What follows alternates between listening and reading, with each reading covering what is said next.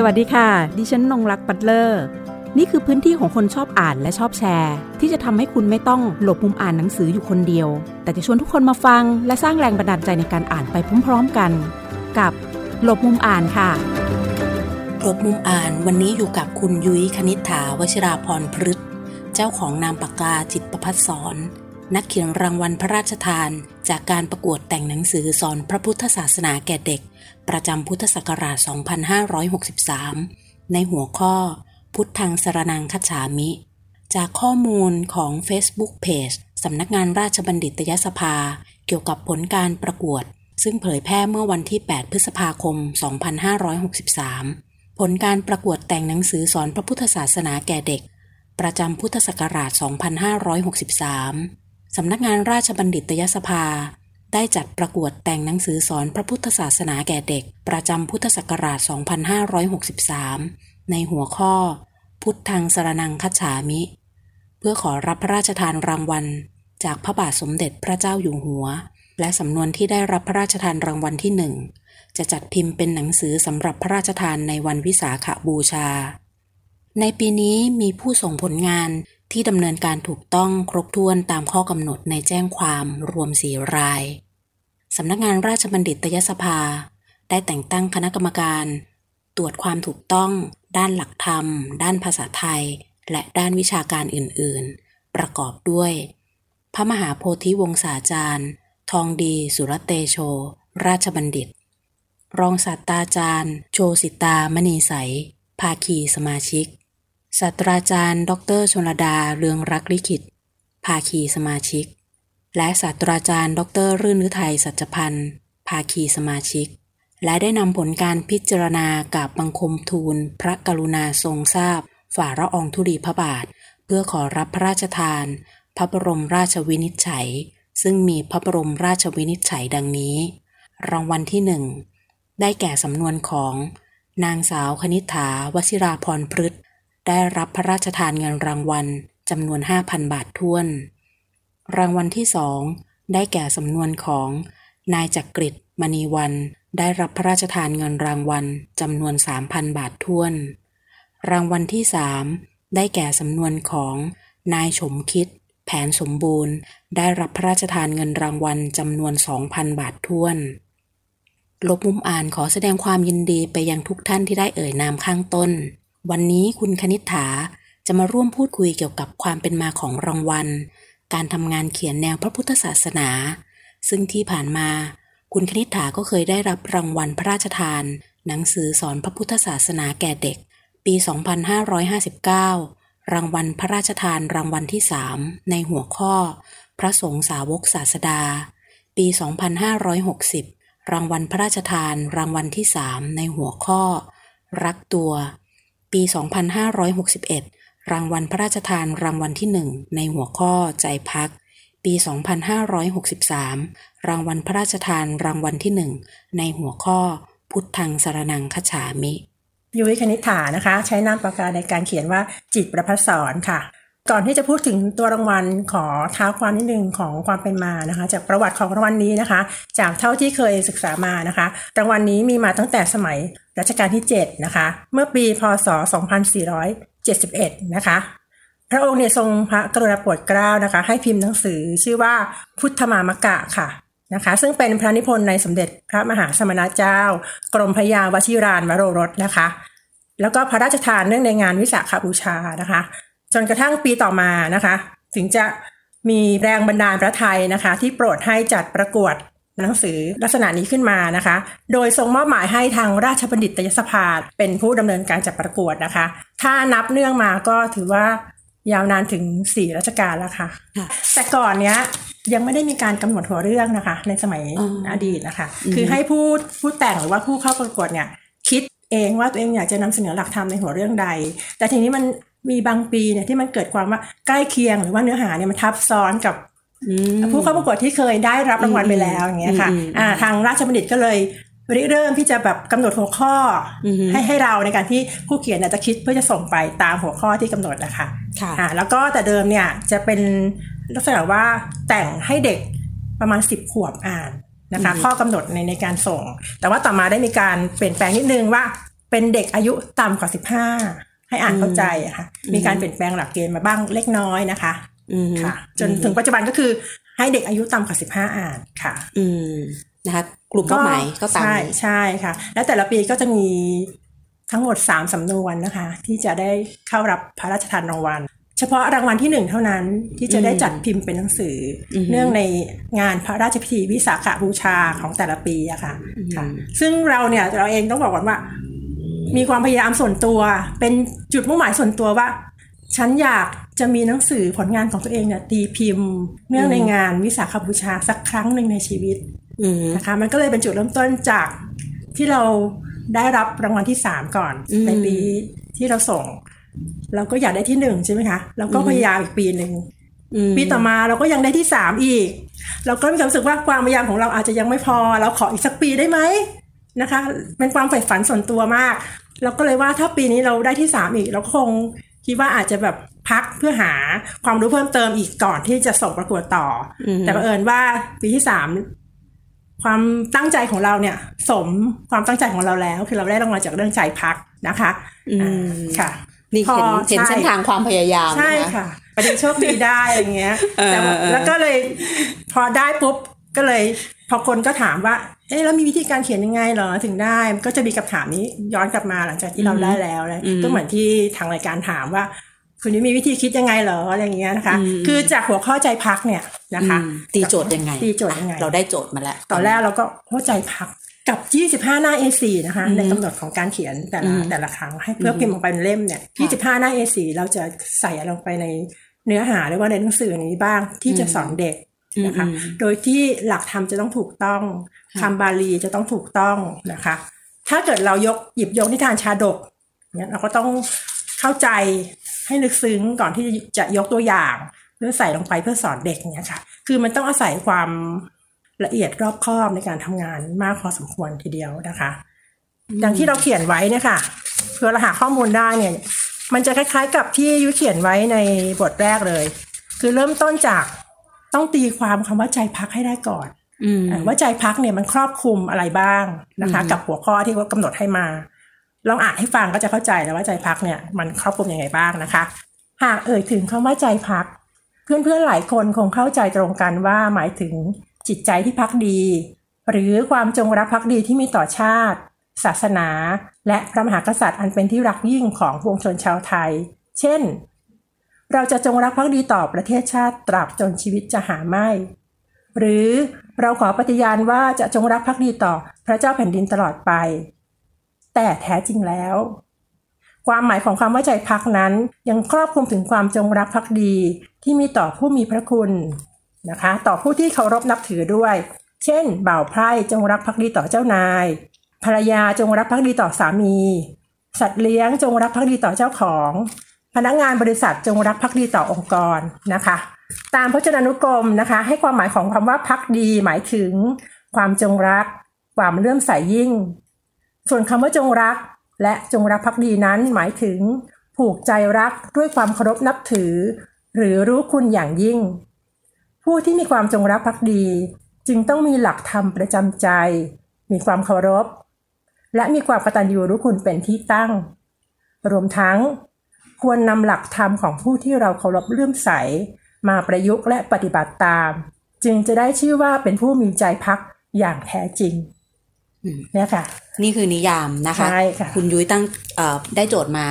เป็นคำนี้นะคะแล้วก็มาตีโจทย์ถอดความตรงนี้ทีนี้เข้าสู่ตอนที่ต้องเป็นเรื่องละใช่จะต้องทำยังไงต่อต้องบอกก่อนว่า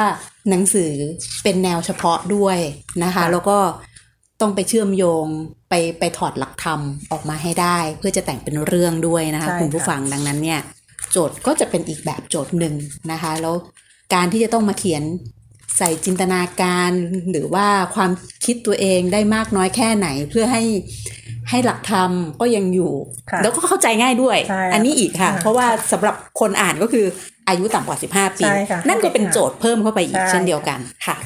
ก็คือหลังจากเราได้คำจำกัดความนะคะของความใจพักมาแล้วเนี่ยแล้วก็ใส่ลงไปในบทที่1นะคะเป็นการเกริ่นเข้าสู่เรื่องราวของเราด้วยในหนังสือนะคะพอเกริ่นเสร็จเราก็เริ่มบทที่2ด้วยคำว่ากตัญญู นะคะกตัญญูแล้วก็มาคิดว่าถ้าเราพูดถึงความกตัญญูเนี่ยหลักธรรมอะไรที่เราจะนำมาใส่ได้บ้างเราก็เริ่มหาข้อมูลตรงนี้เราก็พบว่าความกตัญญูเนี่ยเป็นหนึ่งในมงคล38ประการอย่างเงี้ยค่ะพอเราได้ตรงนี้ปุ๊บเราก็หยิบเอาความกตัญญูเนี่ยซึ่งทำเป็นธรรมอันเป็นมงคลที่25เนี่ยมาใส่ลงไปในเนื้อหาของเราอย่างเช่นต้องกตัญญูต่อบุคคลต้องกตัญญูต่อสัตว์ต้องกตัญญูต่อสิ่งของและต้องกตัญญูต่อบุญแล้วเราก็ให้รายละเอียดของแต่ละหัวข้อเนี่ยลงไปนะคะโดยการยกตัวอย่างประกอบที่เข้าใจง่ายสำหรับเด็กนะคะลงไปนะคะอย่างเช่นการกตัญญูต่อสัตว์หมายถึงว่าสัตว์ที่มีบุญคุณต่อเราเช่นช้างม้าวัวควายที่เราเลี้ยงไว้ใช้งานอย่างเงี้ยเราก็ต้องดูแลให้ข้าวปลาอาหารอย่าให้ขาดมีความกรุณาปราณีต่อสัตว์ไม่ใช้แรงงานสัตว์จนเกินกำลังอะไรอย่างเงี้ยค่ะเป็นการอธิบายความที่ง่ายๆไม่ซับซ้อนอะไรอะค่ะประมาณนี้คือแต่ละหัวข้อเนี่ยเราก็จะมีการหยิบยกตัวอย่างอธิบายไปด้วยนะคะเพราะว่าถ้าเราพูดแต่หัวข้อสั้นๆอย่างเงี้ยเด็กก็จะอาจจะมีความสับสนว่าแล้วมันจะกตัญญูแบบไหนล่ะนำมาทำจนเกินไปจับต้องไม่ได้นะคะหัวข้อที่5ก็คือกตัญญูต่อตนเองนะคะแล้วก็ไล่มาไล่เรียงลำดับไปเรื่อยๆขอย้อนกลับไปตรงที่เป็นเรื่องของความกตัญญูต่อตนเองต่อตัวเองนะคะเพราะน่าจะเป็นพื้นฐานเริ่มต้นให้กับเด็กๆได้เรียนรู้ของเขาด้วยได้ค่ะอย่างความกตัญญูต่อตนเองก็คืออย่างเช่นว่าเราอาศัยร่างกายนี้นะคะในการดำรงชีวิตอยู่นะคะในการที่เราจะทำความดีสร้างบุญกุศลนะคะเราก็ต้องอาศัยร่างกายนี้เพราะฉะนั้นเราจะต้องทำให้ทนุถนอมร่างกายดูแลร่างกายของเราเนี่ยนะคะให้มีความแข็งแรงให้มีสุขภาพดีอย่าไปยุ่งเกี่ยวกับยาเสพติดนะคะไม่เที่ยวเตะกลางคืนหรือว่าไม่ไปทะเลาะกับคนพาลให้อันตรายกับตัวเองเกิดขึ้นอย่างเงี้ยค่ะคือเป็นการอันนี้ก็เรียกว่ากตัญญูต่อตัวเองในระดับหนึ่งแล้วค่ะเป็นสิ่งที่เด็กๆสามารถทำได้อย่างเงี้ยค่ะเป็นขั้นพื้นฐานประมาณนี้ค่ะนะคะค่ะนี่ก็คือจะเห็นวิธีการทำงานนะคะถอดรหัสออกมาใช่นะคะแล้วมันก็จะมีทั้งหมดกี่บทคะอย่างใจพักที่คุณยุ้ยสามารถย่อยออกมาเพราะว่าเห็นบอกว่าในตัวของงานเขียนที่จะส่งเข้าประกวดมีการจำกัดจำนวนหน้าด้วยใช่ค่ะนะคะเราก็ต้องเขาเรียกว่าวางความสมดุลให้กับเนื้อหาของเรานะคะส่วนของยุ้ยเนี่ยในเรื่องนี้ยุ้ยแบ่งเป็น6บท6บทสั้นๆนะคะบทแรกอย่างที่บอกไปว่าเกริ่นไปละว่าความหมายของใจพักคืออะไรนะคะบทที่2ก็เข้าสู่ความกตัญญูนะคะซึ่งเป็นพื้นฐานของความจงรักภักดีนะคะพอบทที่3ปุ๊บเราก็เริ่มขยายความละความจงรักภักดีเนี่ยมันมีแบบไหนบ้างล่ะนะคะซึ่งความจงรักภักดีที่เด็กทั่วไปเข้าใจหรือว่าโดยพื้นฐานที่คนทั่วไปเข้าใจก็คือต่อชาติต่อศาสนาและต่อสถาบันพระมหากษัตริย์นะคะที่ตามเข้าใจโดยทั่วไปยูก็เลยนำ3หัวข้อนี้มาเป็นบทที่3บทที่4และบทที่5ค่ะบทที่3เริ่มด้วยความจงรักภักดีต่อสถาบันชาตินะคะแล้วก็พูดถึงคุณธรรมและก็จริยธรรมต่างๆนะคะว่าสถาบันชาติคืออะไรชาติคือแผ่นดินเกิดของเราใช่ไหมอะไรอย่างเงี้ยค่ะก็อธิบายไปเรื่อยๆนะคะแล้วก็ผู้ที่รักชาติก็คือผู้ที่ต้องรู้คุณแผ่นดินนะคะเป็นเด็กนักเรียนตั้งใจเรียนหนังสือนะคะทำประโยชน์ให้กับตนเองและครอบครัวต่อสังคมง่ายๆแค่นี้ก็คือการตอบแทนแผ่นดินที่หนึ่งแล้วที่เด็กๆทำได้อย่างเงี้ยค่ะอย่างคุณธรรมอย่างเงี้ยเราก็หยิบยกคุณธรรมพื้นฐาน8ประการที่อาจจะมีบางเรียนรู้สึกจะมีให้เด็กท่องด้วยมั้งถ้าจำไม่ผิดนะคะขยันประหยัดซื่อสัตย์มีวินัยสุภาพสะอาดสามัคคีและมีน้ำใจนะคะนะคะเราก็ต้องนำมาใส่ในบทของเรานะคะต่อด้วยพอคุณธรรมเสร็จต่อด้วยอะไรคะจริยธรรมค่ะมีคุณธรรมแล้วต้องมีจริยธรรมด้วยนะคะก็พูดถึงเบญจศีลศีลห้านะคะซึ่งเด็กทุกคนอาจจะทราบอยู่แล้วแต่เราก็มาขยายความอีกทีนึงนะคะโดยนำภาษาบาลีเนี่ยมาใส่เพื่อให้เด็กซึมซับไปด้วยอย่างเงี้ยค่ะค่ะคือกำลังคิดกับตัวเองค่ะอย่างคุณยุ้ยบอกว่าเด็กบางคนอาจจะทราบอยู่แล้วอย่างตัวของดิฉันนะคะก็หลงลืมไปบ้างแล้วอยู่เหมือนกัน ว่าเอ๊ะพอได้มาฟังตรงนี้ดิฉัน ก็รู้สึกว่าได้ทบทวนตัวเองตามไปด้วยเรายังขาดตรงไหนหรือว่าตัวเองก็คงจะไม่ได้ครบทุกประการนะคะอย่างที่คุณยุ้ยยกตัวอย่างแต่ก็ถือว่าได้เป็นภาพสะท้อนให้กับตัวเองในการเอากลับไปคิดกับตรงนี้นะคะซึ่งคุณยุ้ยเองก็จะย่อยออกมาให้เด็กๆได้อ่านกันแล้วก็ได้เป็นงานเขียนเล่มนี้ออกมามีการวางพล็อตนะคะ ไม่ใช่ไม่วางนะคะต้องมีการวางพล็อตเรื่องมีการคิดว่าจะต้องเขียนอย่างไรและในแต่ละบทจะต้องแยกย่อยออกมาอย่างไรด้วยนะคะเพื่อให้อ่านเข้าใจง่ายสำหรับเด็กๆแล้วก็รวมถึงผู้ปกครองด้วยเช่นเดียวกันนะคะเพราะว่าคุณพ่อคุณแม่มาอ่านด้วยก็จะได้ช่วยกันถอดรหัสไปพร้อมๆกันแล้วก็อาจจะเป็นตัวนี้เป็นไกด์บุ๊กเป็นหนังสือนำทางรูปแบบนึงแล้วเราก็ไปช่วยกันถอดรหัสค่ะโดยตัวอย่างคุณพ่อคุณแม่ก็อาจจะใช้วิธีการยกตัวอย่างเกี่ยวกับเรื่องใกล้ตัวภายในครอบครัวของพวกเขากันเองก็ได้นะคะเล่มนี้จะมีอะไรเพิ่มเติมไหมคะก่อนที่เราจะไปอีกเล่มหนึ่งซึ่งคุณยุ้ยก็ได้รางวัลเช่นเดียวกันก็อาจจะพูดถึงนิดนึงว่าอย่างที่บอกว่าบทที่4ก็คือความจงรักภักดีต่อศาสนาใช่ไหมคะบทที่5ความจงรักภักดีต่อสถาบันพระมหากษัตริย์ซึ่งตรงนี้หลักธรรมสำคัญใจความสำคัญของหนังสือเล่มนี้คืออาจจะมุ่งเน้นไปที่บทนี้เยอะนิดนึง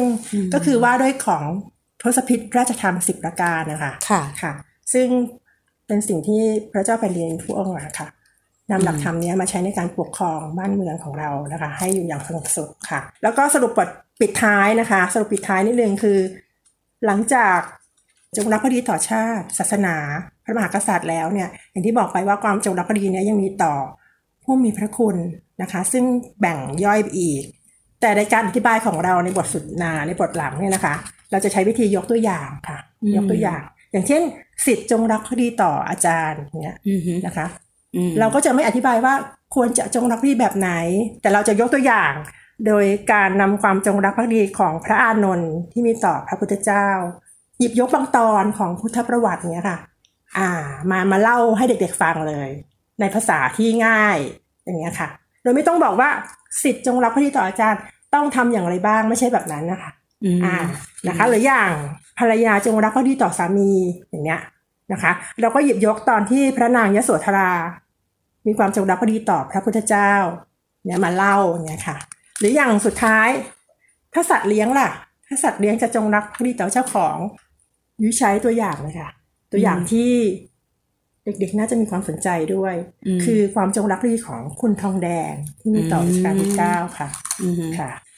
คือในการแต่งหนังสือบางทีเราต้องทำให้ทุกบททุกตอนมันมีความสัมพันธ์เกี่ยวเนื่องกันนะคะค่ะก็เลยใช้ตัวอย่างของคุณทองแดงที่มีความจงรักภักดีต่อพระองค์ท่านนะคะก่อนที่จะสรุปสุดท้ายด้วยการนำเพลงค่ะ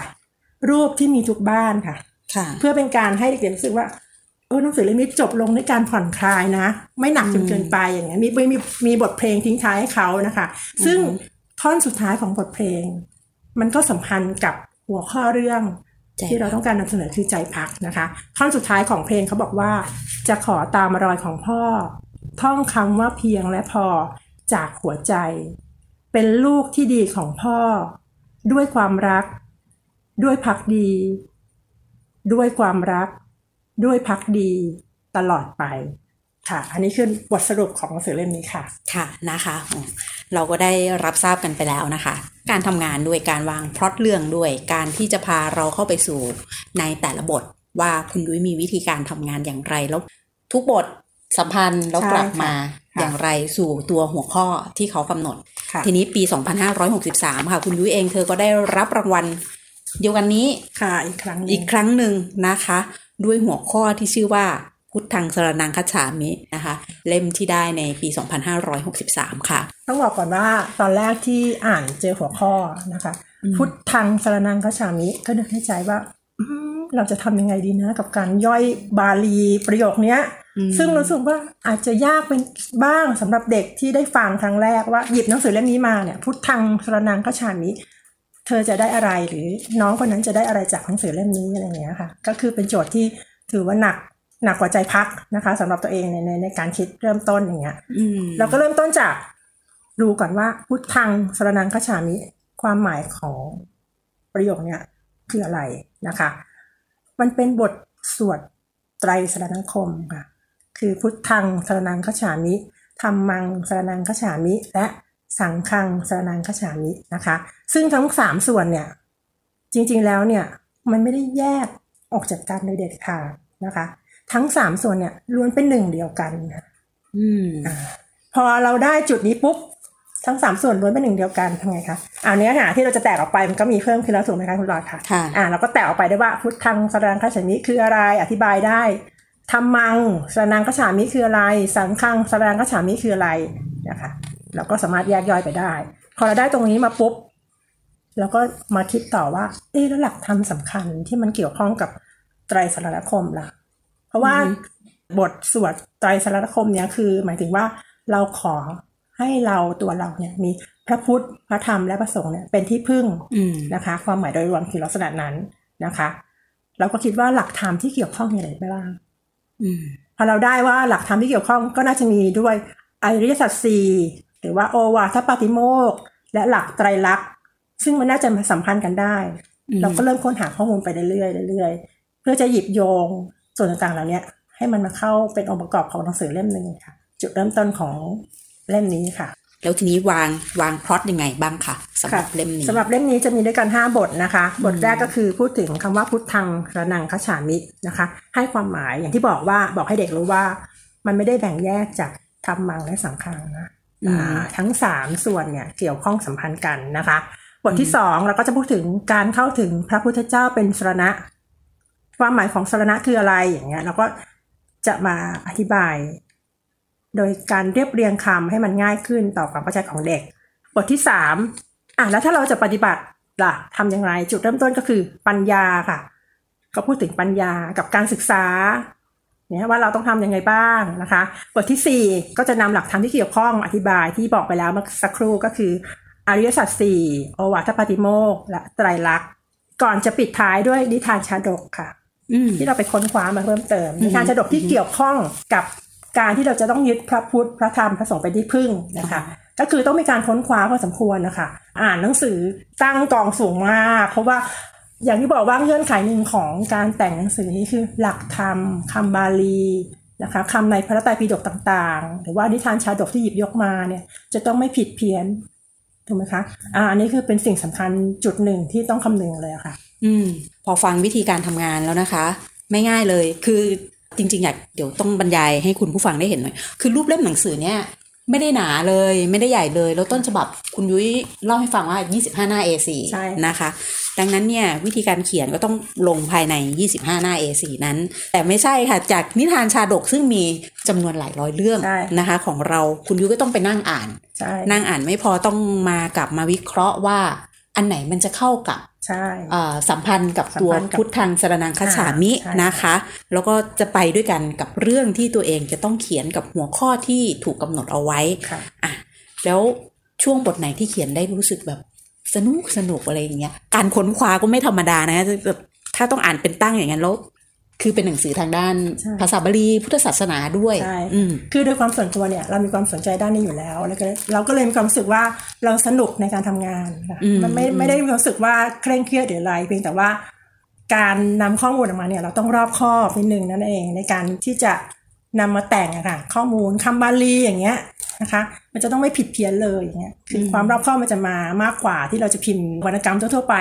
อย่างเงี้ยนี่เป็นจินตนาการมันก็จะอีกแบบนึงแต่นี้มันคือแฟกต์อะค่ะประมาณนั้นก็เหมือนเขียนงานสารคดีเล่มหนึ่งขึ้นมาเลยใช่เช่นเดียวกันนะคะเราจะเห็นว่ามันงานทั้งสองเล่มหรือว่าก่อนหน้านั้นซึ่งคุณยุ้ยให้โอกาสตัวเองในการส่งเข้าประกวดตั้งแต่ครั้งที่1ครั้งที่2นะคะมาจนครั้งที่3แล้วก็มีครั้งล่าสุดนี้นะคะเราก็จะเห็นว่าทุกอย่างที่มันเกิดขึ้นนะคะในการที่จะเขียนงานแนวธรรมะในการที่จะต้องอ่านหนังสือซึ่งมีคำภาษาบาลีนะคะสิ่งต่างๆเหล่านี้มันเกิดขึ้นจากความชอบเป็นพื้นฐานของคุณยุ้ยเองแล้ววันนี้เนี่ยทางหลบมุมอ่านเองเนี่ยเราก็รู้สึกว่าเราอยากจะนำเสนอประเด็นเรื่องของนักเขียนรวมถึงการอ่านซึ่งมันต่างออกไปจากที่เราทั่วๆไปนะคะปกติดิฉันก็จะมีพวกนิยายเรื่องสั้นงานแปลหรือว่าร้านหนังสือบ้างนะคะอันนี้ต้องบอกว่าเป็นผู้ร่วมรายการคนแรกนะคะซึ่งเป็นหนังสือแนวธรรมะนะคะแล้วก็ยังเป็นหนังสือ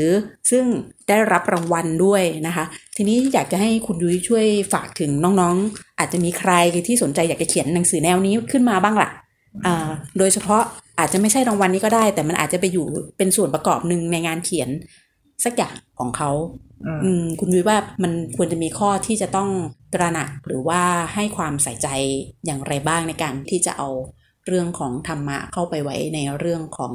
งานเขียนซึ่งคารวาสเป็นคนเขียนอย่างเงี้ยค่ะค่ะก็คือการทำงานมันก็เหมือนกับการเขียนทุกอย่างนะคะคือถ้าเราถนัดในสิ่งไหน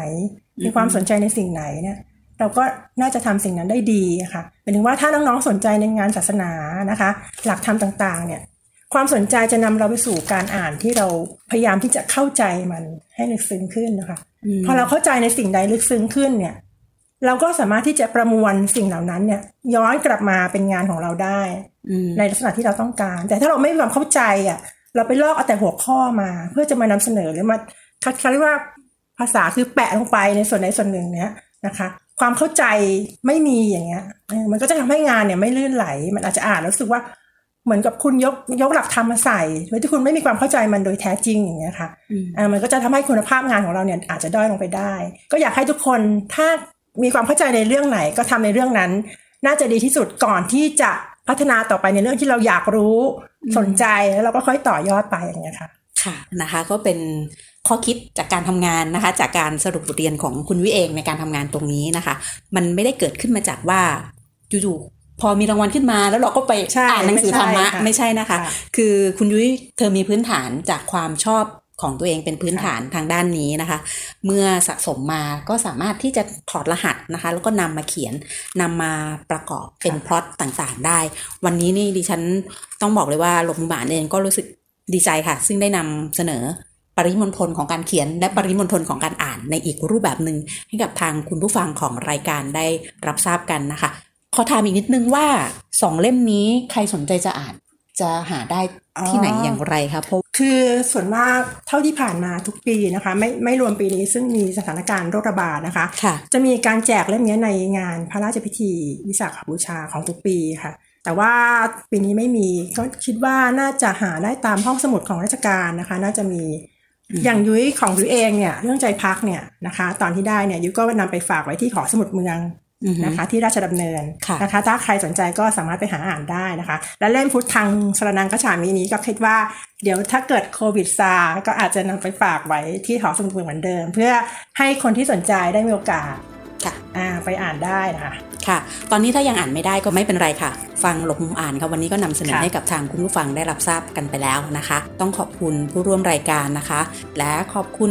ผู้ฟังค่ะที่ติดตามรับฟังหลบมุมอ่านสวัสดีค่ะสวัสดีค่ะหากมีหนังสือดีๆที่อยากมาแชร์กันมาบอกกับเราได้นะคะแล้วกลับมาหลบมุมอ่านด้วยกันค่ะ